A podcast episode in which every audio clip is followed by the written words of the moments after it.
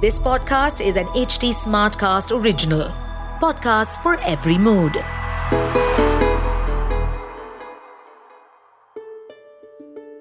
चलो बुलावा आया है, माता ने बुलाया है एक ऐसा दिव्य स्थान जहाँ सिर्फ़ वो ही जा सकता है जिसे माँ स्वयं बुलाती है आज के एपिसोड में हम चल रहे हैं माँ वैष्णो देवी के भवन, माता के घर, माँ से मिलने हर सनातनी की आस्था का दूसरा नाम है माँ वैष्णो देवी। इस स्थान को किसी भी परिचय की आवश्यकता नहीं है। जब मन दुखी हो, जीवन में कुछ कमी महसूस हो, कुछ भी पाने की चाह हो और कुछ भी समझ ना आ रहा हो कि क्या करें, तब एक ही नाम याद आता है, माँ वैष्णो देवी धाम। हर सनातनी को पता है कि यहाँ आकर उसकी मन मांगी इच्छा अवश्य पूरी हो जाएगी। उसकी हर समस्या सुलझ जाएगी और उसके मन को शांति प्राप्त होगी। लेकिन बहुत कम लोग ये जानते हैं कि वैष्णो देवी धाम एक शक्ति पीठ है। यहाँ की शक्ति है माँ वैष्णवी और यहाँ के रक्षक और प्रहरी स्वयं शिव रूप हनुमान हैं, जो चिरंजीवी हैं और इस युग में भी हमारे बीच में रहते हैं। कुछ लोगों का मानना है कि इस स्थान पर देवी के मस्तिष्क या स्कल का निपात हुआ था। और कुछ का कहना है कि यहाँ पर माता के दाहिने हाथ, यानी वरद हस्त का निपात हुआ है। कहते हैं कि गर्भ जून की गुफा में आज भी मानव हाथ की आकृति है। नमस्ते, मैं हूँ निष्ठा सारस्वत और मैं आप सभी का एच टी स्मार्ट कास्ट की ओरिजिनल पेशकश इक्यावन शक्तिपीठ पॉडकास्ट में स्वागत करती हूँ। हिंदू धर्म के पुराणों के अनुसार जहाँ जहाँ माता सती के अंग, आभूषण तथा वस्त्र के हिस्से धरती माँ ने धारण किए, वहाँ वहाँ शक्ति पीठ बने। इस पॉडकास्ट के ज़रिए मैं आपको ले चलूँगी देवी के इक्यावन शक्ति पीठ की यात्रा पर, जिसमें जानेंगे कि शक्ति पीठ कैसे बने, उनका महत्व क्या है, उसकी कहानी और वहाँ कैसे पहुँचे। श्री महाकाली महालक्ष्मी महासरस्वती त्रिगुणात्मिका वैष्णो देव्य नमः सभी शक्तिपीठों में वैष्णो देवी शक्तिपीठ की सबसे अधिक महिमा है, क्योंकि यहाँ माँ महालक्ष्मी, महाकाली और महासरस्वती के तीनों रूप पिंडियों के रूप में साक्षात विराजमान हैं। इन तीनों पिंडियों के सम्मिलित रूप को वैष्णो देवी माता कहा जाता है माता के श्रीअंग का निपात यहाँ सतयुग में हुआ।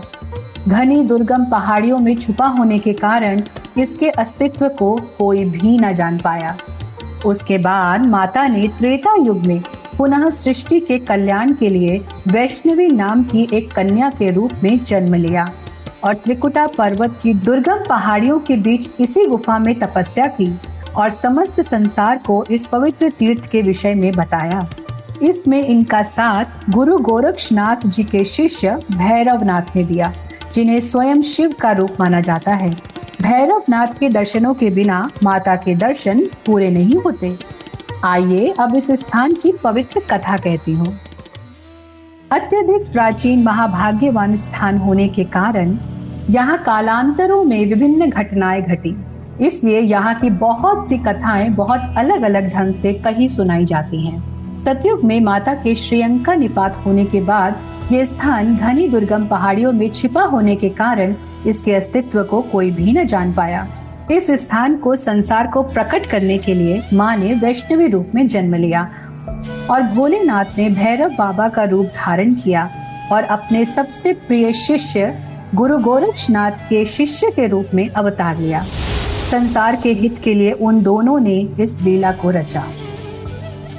पौराणिक कथाओं के अनुसार, जब पृथ्वी पर नकारात्मकता का वास होने लगा, तब पुनः धर्म की स्थापना और संसार की रक्षा के लिए देवी आदि शक्ति ने अपनी तीनों अभिव्यक्तियों को प्रकट किया। माता महाकाली, माता महालक्ष्मी और माता महासरस्वती।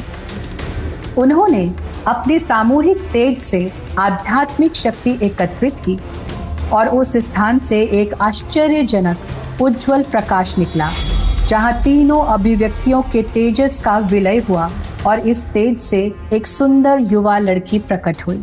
युवा लड़की ने उनसे पूछा, मुझे क्यों बनाया है? देवियों ने उसे बताया कि उन्होंने इसलिए उसे बनाया है ताकि वो पृथ्वी पर रहेगी और अपना समय धार्मिकता को कायम रखने में बिताएगी। देवियों ने कहा अब जाओ और भारत के दक्षिणी भाग में रहने वाले रत्नाकर और उसकी पत्नी के घर में जन्म लो। वो हमारे महान भक्त हैं।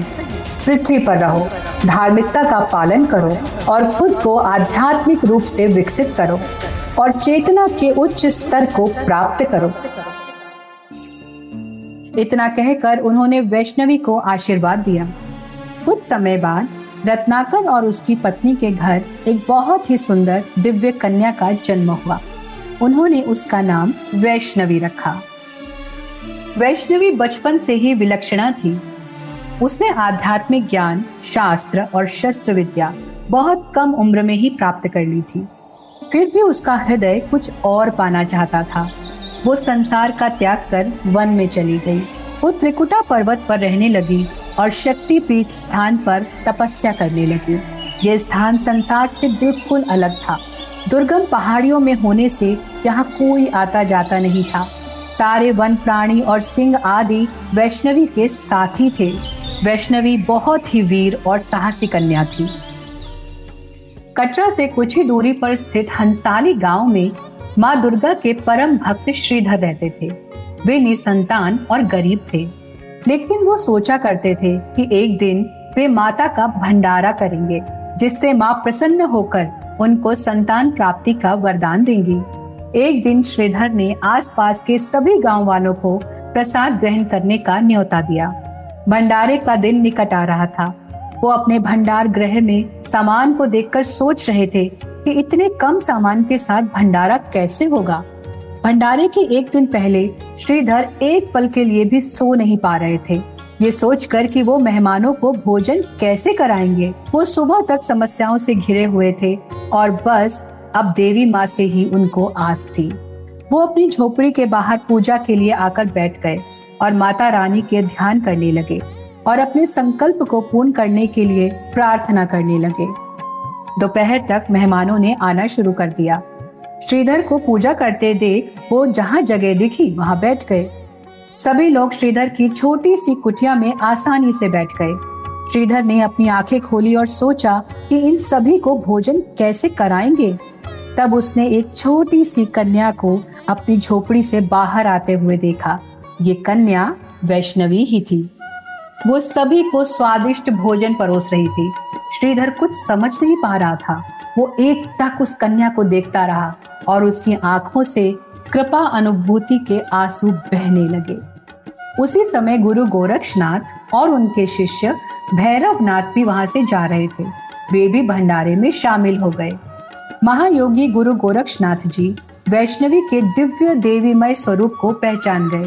वे ये जानने के लिए उत्सुक हो गए कि क्या वैष्णवी उच्च स्तर की आध्यात्मिकता प्राप्त करने में सक्षम है या नहीं। इसलिए उन्होंने सच्चाई का पता लगाने के लिए अपने सबसे योग्य शिष्य भैरव नाथ से कहा। योगी भैरव नाथ ये समझ गए कि ये कन्या कोई साधारण कन्या नहीं है और इसके हाथ में ये जो पात्र है, ये अक्षय पात्र है। भंडारा बहुत ही अच्छे से संपन्न हो गया। सब लोग तृप्त होकर श्रीधर को आशीर्वाद देकर वहाँ से चले गए।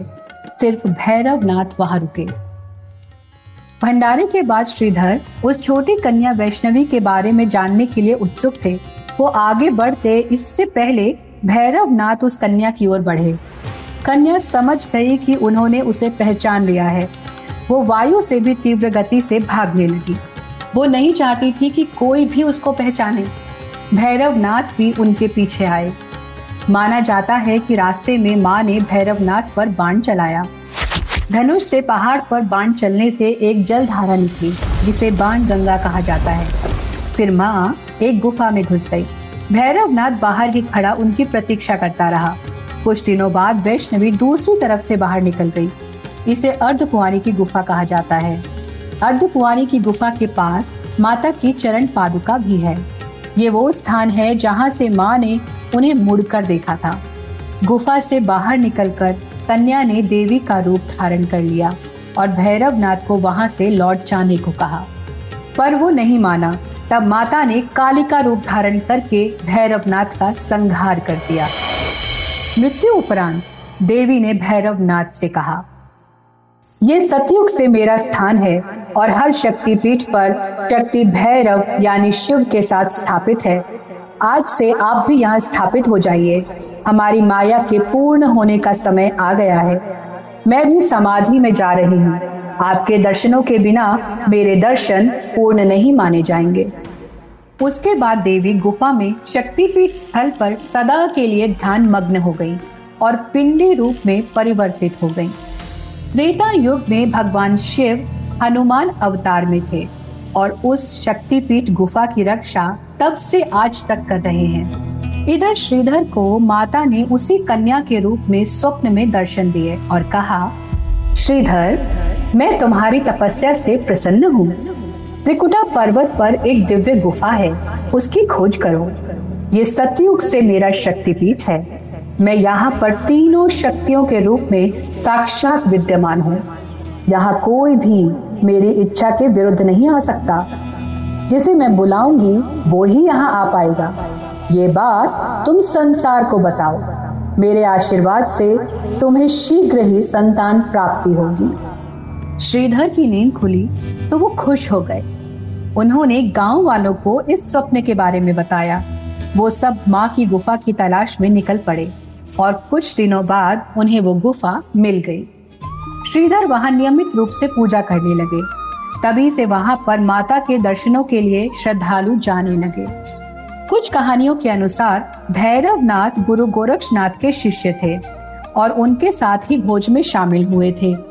वे एक राक्षस थे और श्रीधर के भोज में कन्या से मांस खाने की इच्छा व्यक्त कर रहे थे। लेकिन सत्य तो ये है कि गुरु गोरक्षनाथ, जो बहुत बड़े योगी और शिव शक्ति के परम भक्त थे, उनका शिष्य राक्षस और मांसाहारी हो, ये संभव नहीं है। और गुरु के सामने वो कन्या के पीछे उसे मारने की मंशा से जाने की सोच भी नहीं सकता ये कहानी जो मैंने आपको सुनाई, मुझे 1991 में वैष्णो देवी धाम की यात्रा के दौरान भैरवनाथ मंदिर में ही पंडित जी ने मुझे सुनाई थी समय के साथ साथ श्रुति के आधार पर कहानियाँ कुछ की कुछ बन जाती हैं। इक्यावन शक्तिपीठ विद निष्ठा पॉडकास्ट के माध्यम से हम आपको हर शक्तिपीठ स्थान के सही इतिहास और कथाओं के यथार्थ स्वरूप को प्रकट करने का प्रयास कर रहे हैं। सत्य तो ये है कि माँ आदि शक्ति और भगवान भोलेनाथ हर रूप में सदैव इस सृष्टि और हमारे कल्याण के लिए तत्पर रहते हैं। इसलिए आज भी माँ वैष्णो देवी के साथ भैरव नाथ के दर्शन किए जाते हैं और हनुमान बाबा का मंदिर आज भी गुफा के बिल्कुल बाहर बना हुआ है। जम्मू से तिरालीस किलोमीटर और एक घंटे की दूरी पर स्थित है कटरा, जहाँ से 14 किलोमीटर की चढ़ाई चढ़कर भक्तजन त्रिकुटा पर्वत पर माता के भवन में पहुँचते हैं। माता की पवित्र गुफा बावन फीट की ऊंचाई पर स्थित है। श्री माता वैष्णो देवी जी के पवित्र तीर्थ स्थल की यात्रा माता के आवाहन से शुरू होती है। ये न केवल एक विश्वास है, बल्कि बहुत लोगों का अनुभव भी है कि दिव्य माँ अपने बच्चों को बुलावा भेजती है। और एक बार जब कोई व्यक्ति इसे प्राप्त कर लेता है तो वो चाहे कहीं भी हो, माँ का असीम प्रेम और आशीर्वाद पाने के लिए उनके पास पहुँच ही जाता है। स्थानीय लोक कथाओं में एक लोकप्रिय नारा है, जो इसे बहुत खूबसूरती से व्यक्त करता है। माँ, आप बुलांदी है। जिसका अर्थ है कि माँ स्वयं बुलाती है। पवित्र तीर्थ स्थल पर आने वाले लगभग सभी लोगों के लिए ये अनुभव का विषय है कि माता के आवाहन पर एक व्यक्ति को केवल एक कदम उठाने और बाकी उन पर छोड़ने की आवश्यकता होती है और उनकी यात्रा उनके दिव्य आशीर्वाद से पूर्ण हो जाती है। इसके साथ ही ये भी माना जाता है कि जब तक बुलावा ना हो, कोई भी मंदिर में जा नहीं सकता। उनका आशीर्वाद ले नहीं सकता, चाहे वो कितना भी बड़ा, प्रभावशाली और शक्तिशाली क्यों ना हो। अपनी तीर्थ यात्रा के समापन पर यात्रियों को गर्भगृह पवित्र गुफा के अंदर देवी माँ के दर्शन और आशीर्वाद मिलता है। ये दर्शन तीन प्राकृतिक चट्टान संरचनाओं के आकार में है, जिन्हें पिंडी कहा जाता है। गुफा के अंदर कोई मूर्ति या मूर्तियाँ नहीं है। दर्शन पूरे वर्ष चौबीसों घंटे खुले रहते हैं। ये मंदिर ना किसी ग्रहण या अन्य किसी भी कारण से बंद नहीं होता। इस यात्रा की चढ़ाई का अपना ही आनंद है। ये एक दिव्य यात्रा है। यहाँ हर कोई जय माता दी के दिव्य नारे लगा रहा है। चढ़ाई का एक एक कदम चढ़ते हुए माँ से स्वतः ही जय माता दी निकलता है। जयकारों के साथ साथ पूरे रास्ते माता रानी के भजन चलते रहते हैं। कुछ भक्त घोड़ों और पालकी से यात्रा कर रहे हैं। पूरे रास्ते में बाज़ार लगा है। कहीं भंडारे चल रहे हैं। पूरा माहौल देवीमय है। भक्त पूरी तरह से देवीमय हो जाता है। ऐसा लगता है जैसे माँ ही शक्ति दे रही है इस दुर्गम पहाड़ को चढ़ने की। कटरा से भवन के बीच कई पॉइंट्स हैं, जिसमें बाणगंगा चरण पादुका इंद्रप्रस्थ, अर्धकुंवारी, गर्भजून हिमकोटी, सांझी छत आदि हैं। अर्धकुंवारी यात्रा का मिड पॉइंट है। यहाँ भी माता का मंदिर है, जहाँ रुक कर लोग माता के दर्शन करने के बाद आगे छह किलोमीटर की यात्रा करते हैं। एक तीर्थ यात्री को भवन की पहली झलक वहाँ पहुँचने से लगभग डेढ़ किलोमीटर पहले मिलती है। पवित्र भवन की पहली नज़र ऊर्जा का अचानक उछाल लाती है और कठिन चढ़ाई की सारी थकान तुरंत गायब हो जाती है, जैसे कि किसी ने जादुई छड़ी घुमा दी हो। भवन को दूर से देखते ही मन भर आता है और आँसू छलक जाते हैं। भक्त एक नई ऊर्जा के साथ जय माता दी के नारे लगाता है। यहाँ से यात्रा के अंतिम डेढ़ किलोमीटर या तो समतल है या धीरे धीरे नीचे की ओर जा रहे हैं, जो पैरों की थकी हुई मांसपेशियों के लिए एक बहुत बड़ी राहत है। लगभग वहाँ पहुँच जाने का एहसास भक्तों को उत्साह और भक्ति से भर देता है। कुछ ही समय में भक्त भवन तक पहुँच जाते हैं। आइए, अब माँ की पुरानी पवित्र गुफा से होते हुए माँ वैष्णवी के दर्शन करते हैं। पवित्र गुफा लगभग अट्ठानवे फीट लंबी है। गुफा के अंदर पिंडियों के मुख्य दर्शन के अलावा पवित्र गुफा के बाहर और अंदर तथा पवित्र पिंडियों के आसपास कई अन्य दर्शन भी होते हैं। ऐसा माना जाता है कि पवित्र गुफा में 33 करोड़ देवी देवताओं के दर्शन होते हैं। और ये भी माना जाता है कि 330 मिलियन देवी देवताओं में से प्रत्येक ने पवित्र गुफा में देवी माँ की पूजा की है और अंदर अपने प्रतीकात्मक निशान छोड़े हैं। ये भी माना जाता है कि सुबह और शाम के पूजन और आरती के समय ये सभी देवी देवता पवित्र गुफा में माता के दर्शनों के लिए आते हैं। पवित्र गुफा के प्रवेश द्वार पर बाई ओर वक्रतुंड गणेश का प्रतीक है। भगवान गणेश के प्रतीक के बगल में सूर्य और चंद्र देव के प्रतीक हैं। सबसे पहले पवित्र गुफा के अंदर भैरवनाथ के धड़ को पार किया जाता है, जिसे दध कहते हैं। जो लगभग 14 फीट लंबा है। देवी माँ के शक्तिशाली प्रहार के प्रभाव से, जबकि भैरवनाथ का सिर पवित्र गुफा से कुछ किलोमीटर दूर एक निकटवर्ती पहाड़ पर गिर गया था। उसका शरीर पवित्र गुफा के प्रवेश द्वार पर निर्जीव पड़ा रहा। भैरव के दध को पार करने के बाद भगवान हनुमान का प्रतीक है, जिसे लोंकरा बियर के नाम से जाना जाता है। इसके बाद चरण गंगा मिलती है। जो माता के चरणों से बहने वाली पौराणिक नदी है। जो लोग पुरानी गुफा से होकर जाते हैं, उन्हें इस बिंदु के आगे पानी से होकर गुजरना पड़ता है। लौकरा बियर से लगभग 23 फीट आगे बाई ओर, ऊपर की ओर गुफा की छत उभरी हुई है। इस गुफा का पूरा भार शेषनाग के असंख्य सिरों पर टिका हुआ प्रतीत होता है। शेषनाग के ठीक नीचे माता का हवन कुंड है और उसके बगल में शंख चक्र, गदा और पदम के प्रतीक चिन्ह हैं। ऊपर गुफा की छत को लगभग छूते हुए पाँच पांडवों, सप्त ऋषियों, दिव्य गाय कामधेनु के थन ब्रह्मा, विष्णु, महेश और शिव पार्वती के प्रतीक हैं। तीन फीट आगे, एक ऊंचाई पर एक खम्बा देखा जा सकता है, जिसे पौराणिक उपासक प्रहलाद ने पकड़ लिया था इसके विकर्ण पर जल स्तर पर यंत्र है जिस पर असंख्य रहस्यमय संकेत और प्रतीक अंकित हैं। इस बिंदु से 22 फीट आगे शेर का पंजा स्थित है और शेर का प्रतीक है जो वैष्णो माता की सवारी है। प्रवेश स्थल से शेर के पंजे की दूरी उनसठ फीट है। इससे तेरह फीट आगे उपासक के सर के ठीक ऊपर शेषनाग के प्राथमिक फन के प्रतीक स्थित हैं, जो इस बिंदु पर गुफा की छत पर भार वहन करता हुआ प्रतीत होता है। छह फीट आगे बाई ओर शंकर और गौरी के प्रतीक हैं। अब अपने हृदय को थाम लीजिए। अब माँ से आपका साक्षात्कार होने वाला है। माँ ने आपको बुलाया है और आप उनसे मिलने वाले हैं।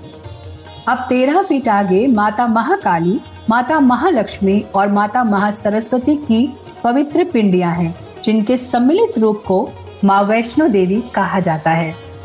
पवित्र पिंडियों के दाई और ऊपरी तरफ़ भगवान गणेश, सूर्यदेव, चंद्रदेव और देवी अन्नपूर्णा के प्रतीक देखे जा सकते हैं।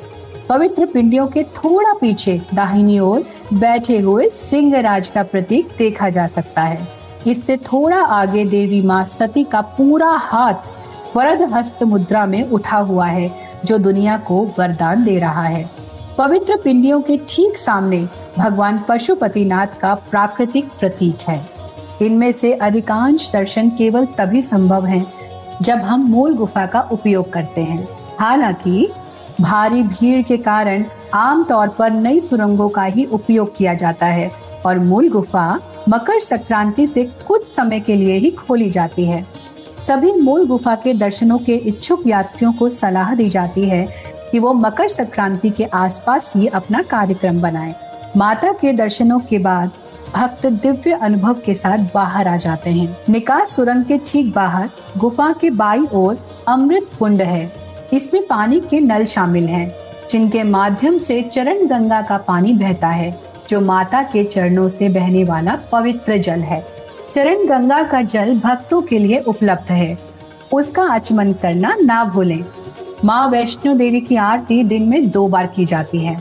पहली बार सुबह सूर्योदय से ठीक पहले और दूसरी बार शाम को सूर्यास्त के तुरंत बाद। आरती की प्रक्रिया बहुत ही पवित्र और लंबी होती है। पुजारी पहले गर्भगृह के अंदर और गुफा के बाहर पवित्र पिंडियों के सामने आरती करते हैं। आरती शुरू होने से पहले पुजारी आत्म पूजन यानी आत्म शुद्धि करते हैं। फिर देवी को जल, दूध, घी, शहद और चीनी से स्नान कराया जाता है। इसके बाद देवी को साड़ी, चोला और चुन्नी पहनाई जाती है और आभूषण पहनाए जाते हैं। ये पूरी प्रक्रिया विभिन्न श्लोकों और मंत्रों की मंत्र मुग्धता के बीच होती है। इसके बाद देवी के माथे पर तिलक लगाया जाता है और उन्हें नैवेद्य अर्पित किए जाते हैं। पुजारी विभिन्न देवी देवताओं का पूजन करते हैं, क्योंकि ये माना जाता है कि आरती के समय सभी देवी देवता वहाँ उपस्थित हैं। दीपक जलाया जाता है और फिर देवी की आरती की जाती है। पूरी प्रक्रिया के बाद थाल में दीपक और आरती में उपयोग की जाने वाली विभिन्न वस्तुएँ होती हैं, जो पवित्र गुफा के मुँह के बाहर लाई जाती हैं। यहाँ यात्रियों की उपस्थिति में देवी की आरती की जाती है। जब गर्भगृह के अंदर आरती की जाती है तो यात्री पवित्र गुफा के बाहर बैठे रहते हैं और प्रधान पंडित के प्रवचन सुनते रहते हैं। पवित्र गुफा के बाहर आरती समाप्त होने के बाद पुजारी भक्तों को प्रसाद और चरणामृत विकृत करते हैं। आरती की इस पूरी प्रक्रिया में लगभग दो घंटे लगते हैं और इस दौरान दर्शन बंद रहते हैं। गुफा के अंदर आवश्यक सभी रख रखाव कार्य इसी दौरान में किए जाते हैं। नवरात्रि और दीपावली यहाँ का प्रमुख उत्सव है। उन दिनों यहाँ भक्तों का तांता लगा रहता है लगातार नौ दिनों तक यहाँ चंडी जाप और शत चंडी महायज्ञ चलता रहता है। इसकी पूर्ण आहुति महानवमी पर होती है। उन दिनों ये पूरा स्थान बहुत ही सुंदर तरीके से फूलों और लाइटों से दुल्हन की तरह सजाया जाता है। इसकी दिव्यता देखते ही बनती है। माँ अपने सच्चे भक्तों को अपने पास आशीर्वाद देने के लिए स्वयं बुलाती हैं। माता वैष्णवी की दिव्य कृपा का अनुभव मैंने स्वयं कई बार किया है। मैं स्वयं को सौभाग्यशाली मानती हूँ। आप भी यदि अपने जीवन में कुछ भी बदलाव लाना चाहते हैं तो माँ से सच्चे मन से प्रार्थना कीजिए। वो आपको अवश्य बुलाएँगी। और एक बार माँ के पास आप चले गए तो आपका जीवन निश्चित रूप से ही बदल जाएगा। वैष्णो देवी आने के लिए जब माँ आपको बुलाए, तब वैष्णो देवी श्राइन बोर्ड की वेबसाइट पर जाकर दर्शन, आरती व वहाँ रहने की पहले से ही बुकिंग करा लें। हेलीकॉप्टर बुकिंग भी आप वहाँ से करा सकते हैं। दिल्ली से आप ट्रेन या हवाई मार्ग से जम्मू पहुंचकर टैक्सी या बस से आसानी से कटरा पहुँच सकते हैं। यहाँ विश्राम करके अपनी दिव्य यात्रा प्रारंभ करें। माता रानी आप पर कृपा बरसाएँ। जय माता दी। आज के लिए इतना ही। अगले एपिसोड में हम चलेंगे उत्तराखंड और दर्शन करेंगे कुंजापुरी देवी के, जहाँ माता के कुंज भाग का निपात हुआ था। और इसमें मैं साझा करूँगी आपसे अपना एक पर्सनल अनुभव। आगे की कहानी सुनने के लिए हमसे जुड़े रहिए।